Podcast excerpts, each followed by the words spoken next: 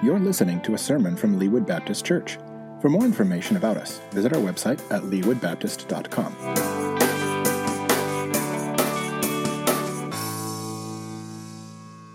Well, as I'm getting set up here, let me uh, say thank you for the opportunity to come and be a part of your worship service this morning.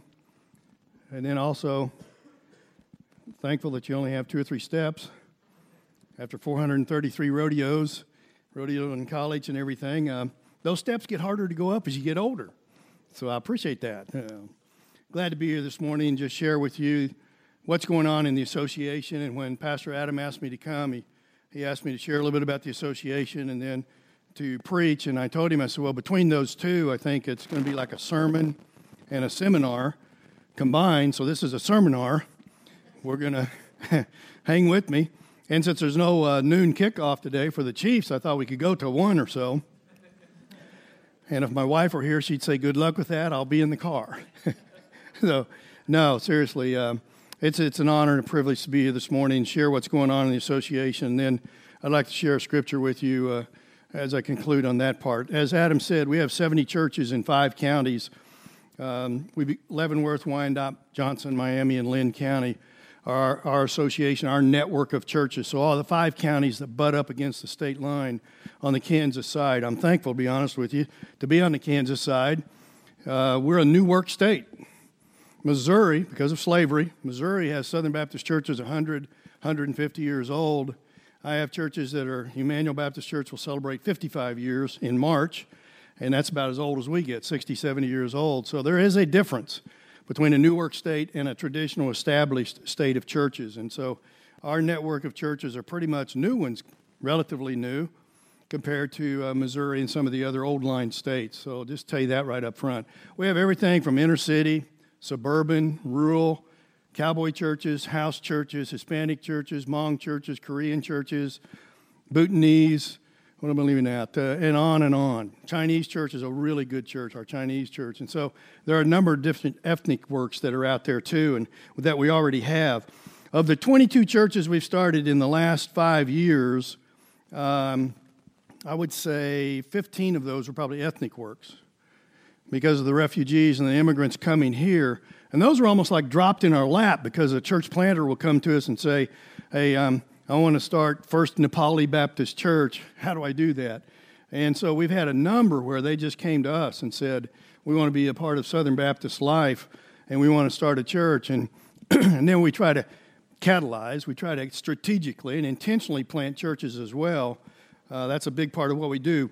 There are four emphases that we, uh, as 70 churches, that's campuses, satellites, churches, whatever, all put together. When you add that up, for emphasis of what we do in the association. So when you give to the association of churches, the association is an entity, but you are the association. The churches are the association. I'm the one that kind of has the 35,000 foot level where I get to see everything going on and try to coordinate what's happening. I have no authority, by the way. you can vote and do whatever you want, but I can recommend we start a church out towards Blue Valley Southwest High School hey, Blue Valley Baptist Church, hey, Emmanuel, why don't you help us? You know, I can make suggestions and strategize all I want, but really, the churches are the association. When people come to me and say, well, we want to start this ministry, and I'm saying, well, that's great. And it's like they want to dump it in my lap. And I'm like, if you have a heartbeat for it, I will accommodate you. I'll try to put that together for you, but I'm just one person. I'm not, um, I don't do ministry other than by myself personally and in my church work and stuff as an association, the ministry gets done through the churches. So my philosophy is connect the dots. If you have an opportunity to do ministry and to do missions with somebody somewhere, my job then is to help you find the resources to do it and or coach you and network you with the right people. And so when someone wants to create a ministry, it usually bubbles up. I don't go out there and say, we have to do this. Now, you give me five board members and raise $20,000 and we're going to create this ministry. We don't do it that way. Instead, I meet with Pastor Adam or Derek or Steve or Joe or whoever it might be and just see what they're doing and how's it going. How can I help you? How can I assist your church? Little church out here off of uh, Parallel, pretty well dead. And that church had just been revived. All of a sudden, they got new energy. And in the last three weeks, they've done more out in the community than ever before. I'm having breakfast with that pastor last week, and he said, we're going to invite the community, anybody doesn't have a place to go on Thanksgiving, to come to our church, and we're going to feed them. I said, man, that's fantastic. He said, oh, we publicized it through Kansas City, uh, the community college there. We publicized it through the elementary school, fire station, police station. Our goal is 50. After five days, we have 35 signed up already. He says, and it's not even Thanksgiving yet. And he's all fired up of being, being out in the community and ministering to the community and connecting with the community. And I thought that was exciting because in the last three weeks, they've done more to be out in the community than they've done in the last five or six years. When they called me, matter of fact, they were pretty well dead. I said, What do we do? How do we restart? How do we replant? How do we revitalize this? So, my job with four emphasis missions, um, national, international, local, help churches do that. Second thing we do is missions and ministry together in KC. Uh, whatever we can do to work together. My expression for that uh, emphasis is simply this uh, we partner and cooperate in ministry and missions, not maintenance and management. Okay? So when a pastor asks me to put a $60,000 roof on his building, I'm going, I don't do that. You know, if you need some money to do some outreach events or something, that's ministry and that's missions. But each individual churches does the maintenance and the management of their church. You run the church, not me. I can make recommendations, I can coach, but you run your church. Third thing we do is we plant churches, and I've already talked about that a little bit, and that's exciting. New churches grow faster than old, than existing churches. New churches baptize faster and more than existing churches. That hurts, doesn't it? But the goal is for all of us to be healthy and strong. And so the last emphasis is we develop leaders in churches and try to get both of those healthy so that they can lead the church and be the church in their community. About five, four years ago, we, we downsized, streamlined, if you will, the associational office. Technology, technology has changed things. Uh, our culture, which I'm going to speak about in my sermon, has changed things. And so for 10 years, I've been saying it's a new day. We need to do things a little bit differently. And so then I get down to the five year mark, and I said, you know, we're going to have to change things. We're going to streamline. We're going to we're going to downsize this operation so that more money gets put into ministry and missions instead of salaries and things of that nature. And then so in 2015, June, we closed the office, saved $36,000 right there just in leases. Um, saved another 36000 in my secretary and uh, assistant, my administrative assistant, retired her. And we let our treasurer go. And we downsized it and right sized it, if you will. And you in the business world understand exactly what I'm saying. We saved eighty to ninety thousand dollars that now gets put back into you, the churches, into ministry and missions. I work from home. Well, how can you do that? Well, I have this thing called a phone, which is a computer. I can be anywhere and still be working. Why do I need to be in an office that nobody comes to? And so we downsized. And most of these young pastors, they want to meet me at Starbucks and Panera's. Let's have a cup of coffee. Let's do lunch. And so, why do I need an office? And so, I have a part time secretary. She lives in Gardner. We communicate. We get together every two weeks for what we call a staff meeting. Yeah, just the two of us now instead of nine of us. And uh, so we'll go over things and that sort of thing. And so, anyway, we've streamlined to try to be more efficient in the use of the dollars that you give to the association. When you give to the cooperative program, you give to every entity in Southern Baptist life. The seminaries get money out of that the uh, uh, IMB, International Mission Board, the North American Mission Board, the Ethics Commission. Everybody gets money out of the cooperative program except the local association. So when you write a check to the local association, you're writing a check to support me and the ministry of all the churches in the city when you do that. I never go ask churches to give more. There's a certain amount you should give according to our bylaws, at least. But I never go out and tell a church you need to give more. If you don't see the value in what I'm doing, if you don't see the value in what we're doing collectively, maybe we don't need me. you know, I, I would just be real honest. Fortunately, you do. and so I still have a job after 10 years of being a missionary with the North American Mission Board, and now I've been uh, director of missions for 15 years. Uh, it's exciting to see what's going on around our network of churches. Finally, this. Um, Coaching, networking, and fellowship, or the emphasis the pastors and associate pastors said when we streamlined, that's what we want. Diane, just to sit down for you to coach and to help me process and work through what the next step is. For you to network with me with some pastor or some church that's already been where we are, or just have fellowship. See, coming from the business world to the ministry, one thing I've learned is pastors are some of the loneliest people. They don't have real close friends. I had a pastor just flat out tell me, said he was taught in seminary, don't ever be close friends with the chairman of the deacons because he'll fire you someday. That's almost the mentality. I mean, how do you, as pastor, be with those in the pews? You can't as vulnerable, as transparent as you'd like to be. And so I try to network them and fellowship with other pastors so they can have someone that relates to what they do and understands the confidentiality. And so we do a lot of fellowship to try and do that. Um, church planting, church revitalization. Let's touch on that. In the last about seven or eight years, we have merged 12, going on 13 churches. Basically, closed one down and merged it with a, a healthier church. So there's a lot of that taking place. Um, Another way to do that is what we call to bring in a new pastor that understands church revitalization, which kind of is what we've done here. And, but I, want you to understand that's a seven to 10 year process. There's no easy way to revitalize a church because you're taking the DNA of a dinosaur and trying to turn it into a mutant ninja turtle. you know? And it's hard to turn that dinosaur around and to go forward with the culture where it is today. And so that's what we do in church revitalization. It takes time, and you got to be patient. What frustrates me is when they go, "Well, it's the pastor's fault we're not growing." Don't, if you want to do that sometime, do that. And I'll ask you about three questions, and I wish you wouldn't have said that. What have you done in the last year to build a relationship with the people that you network with, the people that you're around? When was the last time you asked them to tell you about your spiritual journey? Have you invited them to church? Have you invited them to your house to share the gospel with them? But it's your pastor's fault that you're not growing? See, we're all called to be missionaries, every one of us. We'll talk about that. Conflict resolution is another thing I get involved in. And some churches, I just tell them, if you haven't seen me lately, that's good. Because I don't like that part. You know, to go in and have to resolve a pastor and the deacons, or a pastor and 26 people got sideways with the pastor, and now I got to try and put it back together and salvage it as best we can, and that's difficult to do. The conflict resolution is another one. I train pastor search teams. We have one opening right now, Lansing Baptist Church.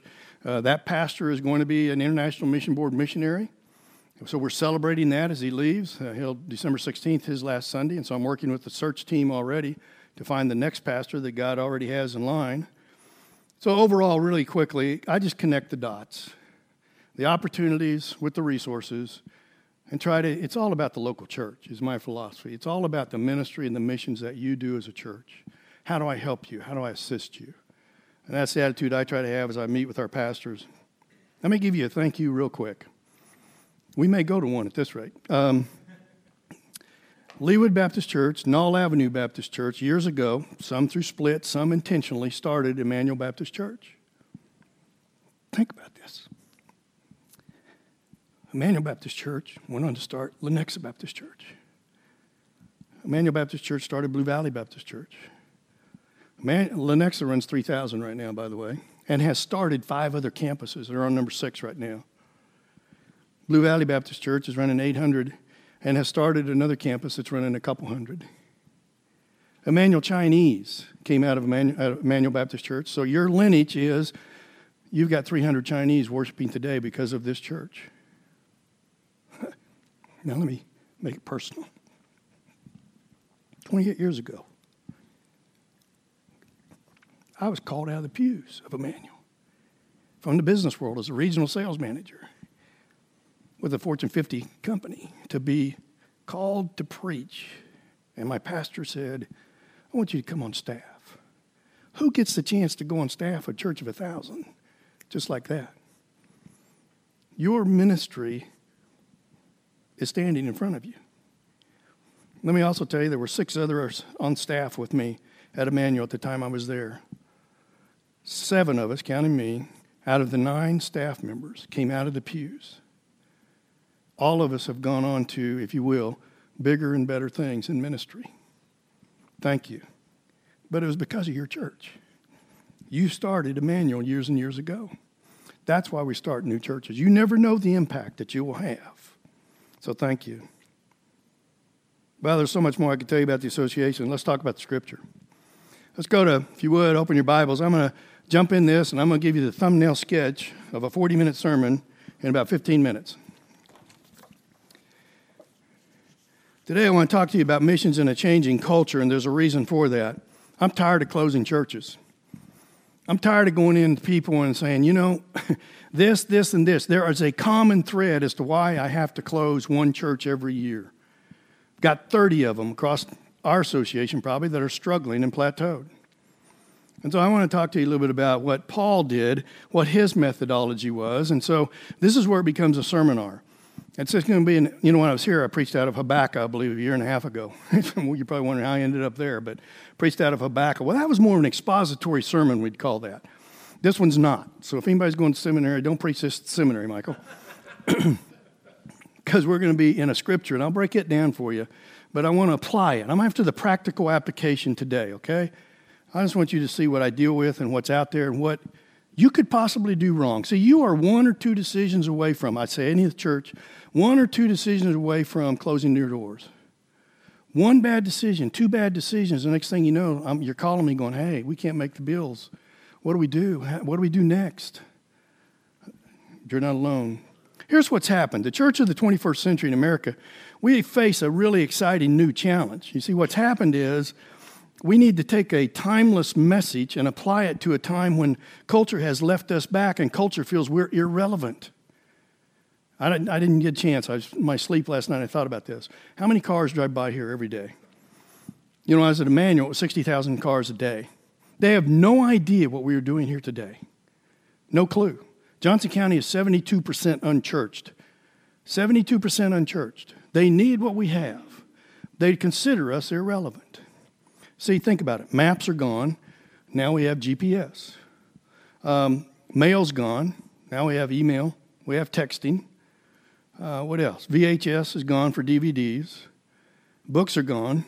Um, all these young guys, I got 12 books in my trunk in my uh, back seat right now. A lady gave me that they're good resource books. Would any of the young pastors like these? No, because they got it all on their computer. But I did want to say that. I said, well, let me ask. And so I took them, and I've been in my back seat now for three weeks. I'm thinking, where am I going? Michael wants them? Good. They're yours. Think about it. We had three TV channels when I grew up. I turned the TV on this morning, checked the weather, checked the sports, checked the headlines to see if something blew up or whatever. Boom, boom, boom, and didn't have to wait for the news at noon. It's a different environment. How about indoor shopping malls? Ward Parkway, Oak Park Mall, that's about it. The last time we built an indoor um, shopping mall in America, 2007. What happened? Well, now we shop online, don't we? We don't go to the mall like we used to go to the mall. Just think about here Great Plains Mall, Truman Corners, Metcalf South, Indian Springs, Bannister Mall. Um, I mean, they're gone. They were here when we moved here in 1980. They're gone. Oak Park, Ward Parkway is about the only ones that are making it. It's a different day. Our culture has changed. What worked for us in the 50s and 60s when I was growing up doesn't work today. It's a different culture. American culture no longer props up the local church like it used to. See, we're living off of my mom and dad's generation's work and tithes. Ooh, I didn't say you young people don't give. I didn't say you young people won't serve. Millennials, in fact, if they're committed, they're all in. That's one good thing about them. But they're here for a cause. They're here for a reason. They're not here just to serve on a committee. And so when you find their sweet spot, they will go with you even as the church had tried to be relevant, and we tried over the years to do different things to be uh, more contemporary, or whatever the word is that you want to use, even in our attempts at that, that ended about 20 years ago. Now, we still want to do everything in excellence. We still want to have excellent worship service. We still want to do children and excellence and all that. But if you're going to try and just do attractional model, that's gone. It's not there anymore. Couple assumptions, real quick. The need for missions. I'm going to assume in the next five minutes we all agree that we're supposed to do a couple things. One, Matthew 28. By all authority in heaven and on earth, it's been given to me. This is Jesus before he ascends into heaven. Therefore, he says, Go, because I have all this power and I'm giving it to you. Therefore, anytime there's a therefore, you look to see what he was saying before that. Therefore, go. Go in the Greek means as you are going and make disciples. Now, who was he speaking to? All the disciples. I would suggest he was speaking to all of us today. So I'm going to assume that you, as a Christian, you sitting here, understand you are to go and make disciples as you go to work, as you go to school, as you go to the cleaners, as you go to eat. You're supposed to be making disciples. That's the primary purpose and reason that you're here. Second assumption I'm making is Acts 1 8. He tells us where to go. I've been told where to go before, trust me. But here Jesus telling me where to go with my life, with my purpose. But you will receive power when the Holy Spirit comes on you, and you got all the Holy Spirit you're going to get when He did come on you. And you will be my witnesses in Jerusalem and in all Judea and Samaria and to the ends of the earth.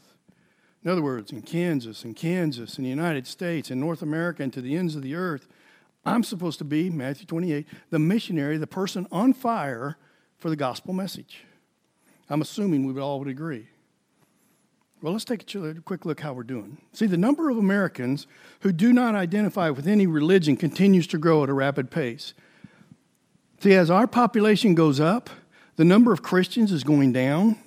That's the reality in North America. We're the only continent where Christianity is not growing, by the way. Part of it is because we think this is the church, a building. We've built $15 billion worth of buildings in the last 15 years, probably, and Christianity continues to go down. It's not working. 33% of adults under 30 are religiously unaffiliated today. Actually, only 4% of millennials are tied into the local church. Now, they'll talk about spiritual things with you. They'll talk about Jesus, they'll talk about God. But as far as this, what you and I call corporate worship, corporate church, I don't need that. I can worship God at home. So they have a different philosophy.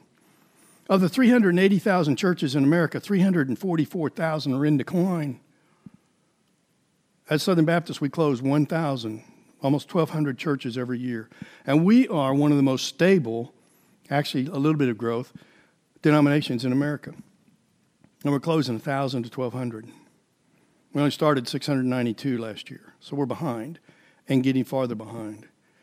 The culture of America has changed. We are not, if we ever were, a Judeo Christian nation. We'd like to believe we were. I'm not sure that we were, but we're not today. In fact, today, to the average American, Sunday is just another Saturday. They drive by, have no idea what we're doing in here. In the past, if you were a Christian, you went to church on Sunday. It was the center of activities. Now it's just a piece of the pie. And that's where we are. Too many church leaders, pastors, and deacons and leaders in the church today, what's happened is they're perfectly equipped to reach a world that no longer exists. It's like we have the best hamburger stand, the very best hamburger stand, whatever that might be in your, your mind. Think of it. And we're selling hamburgers when they're wanting kale. That's what's happening.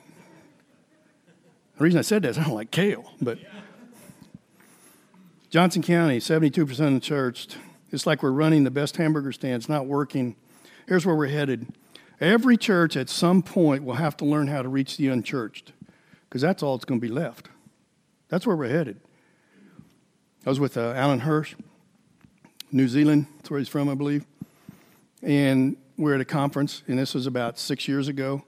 And he said, Donnie, he said, America is headed down the same path as England. You're just 15 years behind, all 15, 20 years maybe. And if you know what's happened over there, the cathedrals, the churches have become Starbucks, museums, closed down, torn down. He says America's headed in that direction. Our culture needs what we have. Here's where we're headed. We're headed in the wrong direction. So let's talk about our methods for achieving the mission, and let me read this scripture to you quickly. I want you to understand that Paul had a whole different mentality than we seem to have today. Paul was a missionary at heart, which is what we were called to be. Paul says in 1 Corinthians chapter 9 here, verses 19 through 23, and he's, he's in Ephesus at this time. He's staying there. This is about AD 53 when he writes this. But he started this church, or 53 is when he started it, and about 50 is when he uh, is writing this. And it's a letter to a dysfunctional church in a prominent city, in a very wealthy but immoral city. And so Paul writes this to them. And so obviously there's some differences of opinion about what they're supposed to be doing. And obviously there's some disunity in the church when he writes this. And he says, Though I am free and belong to no man, I make myself a slave to everyone, to win as many as possible. To the Jews, I became like the Jew to win the Jews. To those under the law, I became like one under the law, though I myself am not under the law, so as to win those under the law. To those not having the law, I became like one not having the law, though I'm not free from God's law. but am under God's law, so as to win those not having the law. To the weak I became weak, to win the weak. I become all things to all men, so that by all possible means I might save some. I do all this for the sake of the gospel, that I might share in its blessings. See, Paul is saying, What? How many times did he say, I changed my methodology? I, I adapted to the culture. See, I, went out there among all of them. Why? So as to win some. Paul had what I call a whatever it takes mentality. Whatever it takes to reach the lost is what I'm going to do. Now, I didn't say he changed his message. Trust me, he never did that. But here's kind of a practical application of what that scripture just said. See, your personal preference doesn't take precedent over the mission that we just talked about. Your personal preference does not take precedent. I have seen so many churches killed. Just closed one in um, Easter Sunday. Six people, their preference, killed a church. Two years ago, I was running 130, baptized 13. A few bad decisions a few bad apples, perhaps, just a darkened understanding is what it is, spiritual warfare. We end up closing the church because of their personal preferences. Whatever it takes, Paul said. See, Paul today, I think, would be a soccer coach. He may not be here today, as a matter of fact, because that's where all the kids are right now. They're at soccer games, indoor or outdoor, it goes on year round. And so Paul would have changed. He would have said, You know, I got to be where the people are. Paul would have put a lawn chair in the front yard and watched everybody else do yard work and gone over and given bottled water and just got to know them. Paul would have adapted to the neighborhood, to this suburban lifestyle. Paul saying, I'll change my methodology, but I'll never change the gospel message. Reggie McNeal, this was 20 years ago in a book that he wrote. He said this He said, We need to understand and believe that, that if you build the perfect church, they will come. People believed that. It hasn't proven to be true. He goes on, he says, growing your church automatically makes a difference in the community, and that developing better church members will mean better evangelism. But time has failed to produce the evidence of those claims. It hasn't worked. You see, folks, people outside the church think church is for church people. Not me. I don't need this. We have to change our methods, but never our message. I've become all things to all men so that by all possible means I might save some. I do this for the sake of the gospel, that I might share in its blessings. David Wells, author and seminary professor at uh, Gordon Conwell years ago, said that you know Christians in the West they have to be prepared to work like missionaries in their own culture, and that's where we are. Each and every one of you's got to think like a missionary. You know, we used to say, "Well, invite people over, get to know them, have them come over for dinner." Because time's my most precious commodity. Sometimes that's too much of a uh, commitment. So a friend of mine, Brad Brisco, what he does, he used to work at our associational office. Brad says, I just invite him over for of pie. Now that's less of a commitment. now I get to know him. In fact, Brad built a fire pit in the backyard. Uh, he's on a cul-de-sac where another cul-de-sac backs up to it, and there's about 10 houses can see the fire pit he built in his backyard. And he said, hey, guys, anytime, this time of year usually, anytime you see a fire out there, bring your lawn chair. We're going to sit around and just shoot the breeze. He's won a couple people to the Lord from that fire pit. He's done a funeral because of that fire pit. He's out in the community. Is that saying, hey, you all come to this beautiful church building? No. See, the go meant as you were going. The go didn't mean come and sit or sit and soak. No, what it meant was go. Paul is saying in this passage that the methods are changeable and adaptable to the culture, but the gospel message will not change. And don't hear me say I'm suggesting we do a gospel message light.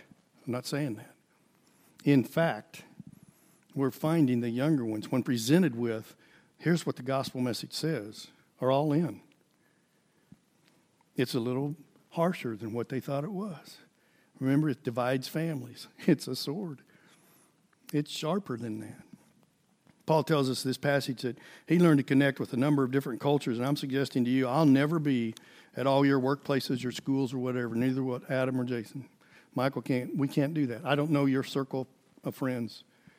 And so I'll never be able to lead them to Christ, but you can. John Ortenberg one time was backing out of his driveway. He worked. He was on Willow, uh, Willow Creek. He was on staff there at the time, and he wrote this in one of his books. So he's backing out of my driveway with my family to go back to church to a deacon meeting. You know, all the meetings we do at church, all the organizational stuff we have to do. And I, there's an extent we have to do that. Don't hear me say we can't. And he said he just saw all the neighbors going next door to his neighbor's house for a cookout. It was a neighborhood cookout. John Ortenberg said, You know, I really don't know my neighbors. And it just hit him. And he said, What I did was I got on the phone, went back in the house, parked the car and everything. And I go in the house and called the chairman of the deacons and I won't be there tonight. And he went next door to the cookout to build relationships with lost people. Whoa, he didn't go to church. That's what some of us are screaming, aren't we? Culturally relevant, but biblically sound is what Paul was saying. I think the reason Paul knew all these people that he had saved them.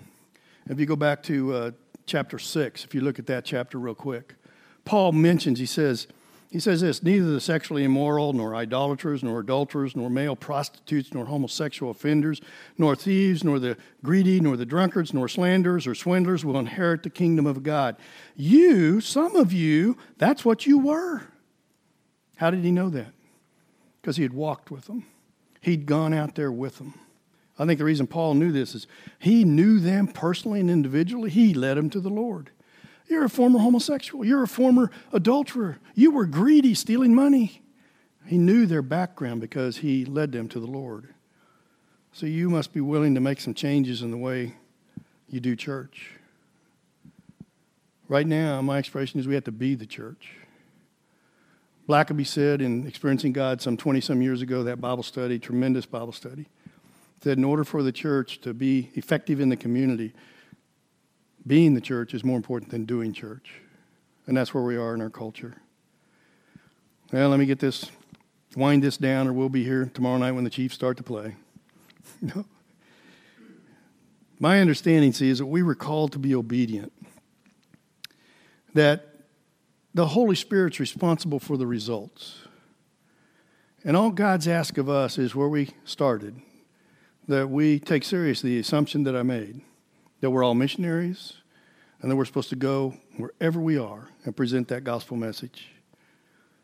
The opposite side is what I see too often in churches that I have to close or that are struggling. See, it's, here's what they do they play at obedience, half heartedly go, and their faithfulness or lack of predetermines the growth. I have a nephew that I'm raising. He's at K State, spending all my money right now. And I tell him every once in a while, he tell me something his friends are doing or something. I say, you know, God doesn't bless stupid. We can't expect God to bless our efforts when there is no effort. The church is struggling. We do things like put 95% of our budget into this, telling everybody our priority is those of us already here. My expression is the church is for those not here yet. And if you'll think like that, with a kingdom mentality, the church is for those not here yet. And you'll have an outward focus. All of a sudden, your strategy, everything changes. You know, Nall Avenue is not that far from you know.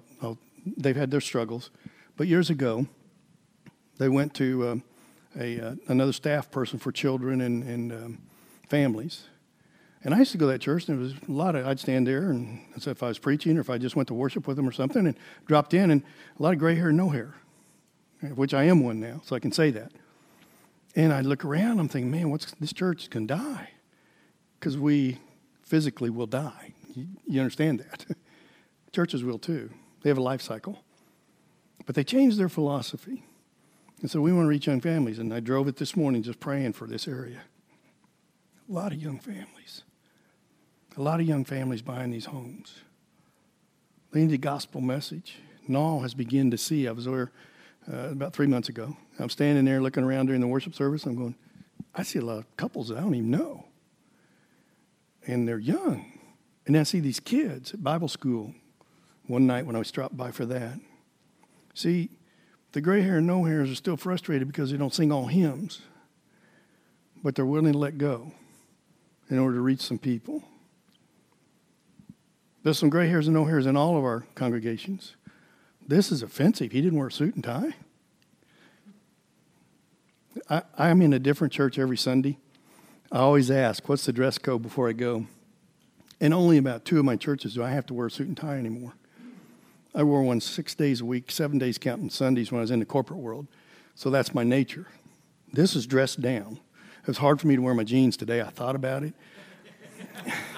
They're more comfortable.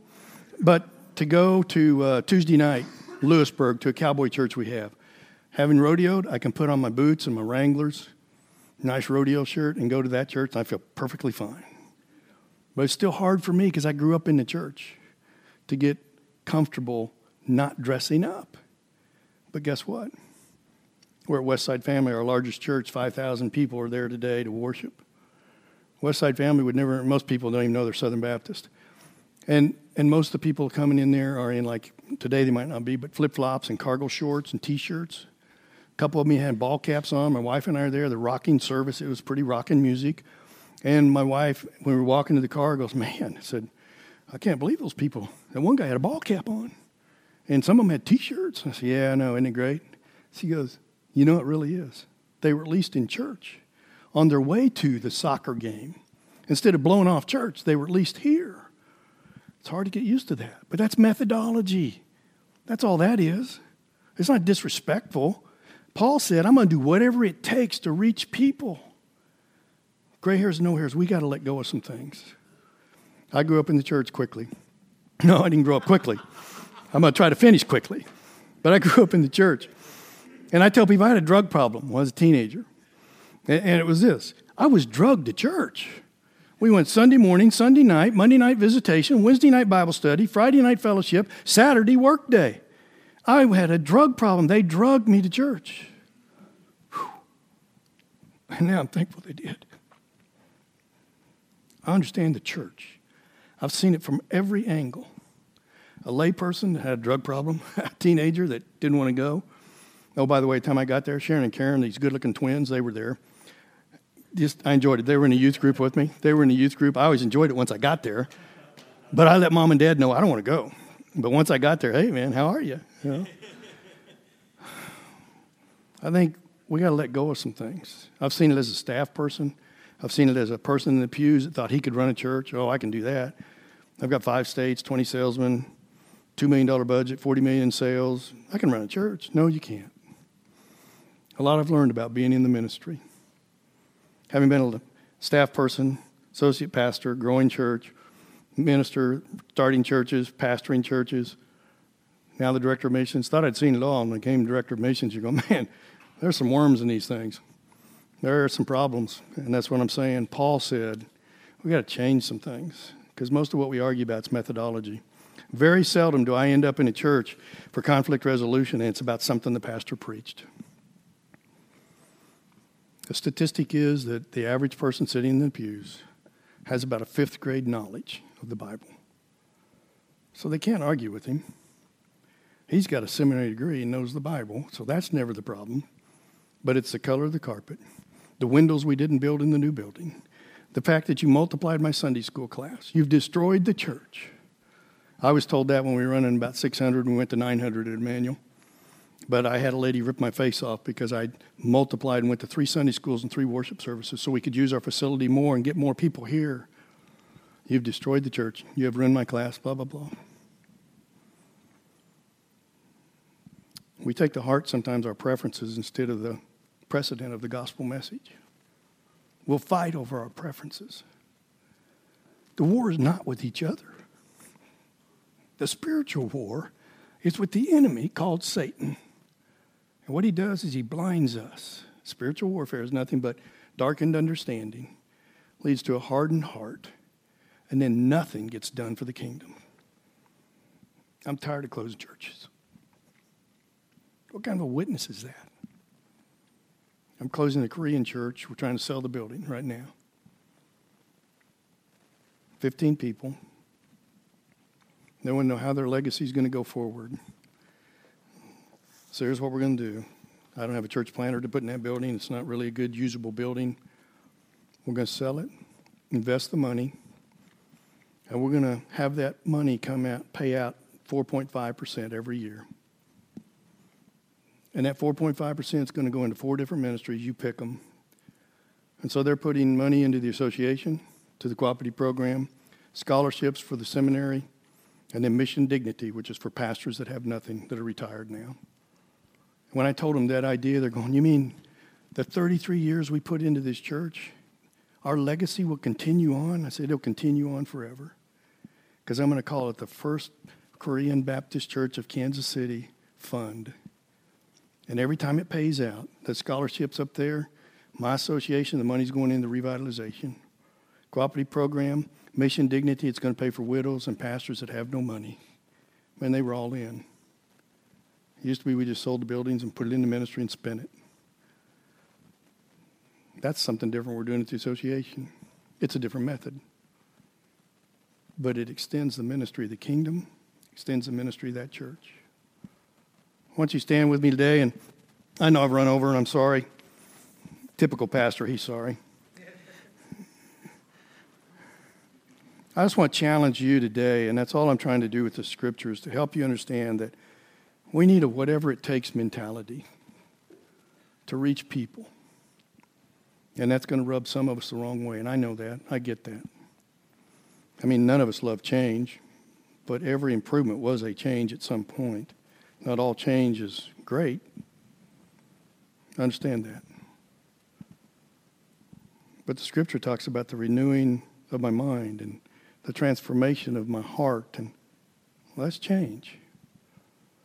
Sometimes the change has to begin here before it can begin in the methodology and the things I'm talking about.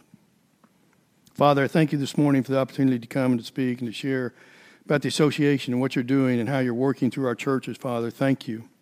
We praise you for the many churches being started and the churches we're attempting to revitalize. And we just praise you, Father, for the spirit of the pastors that we have. And I'm so excited about the number of young pastors that have come into our association. Thank you, Father, for that.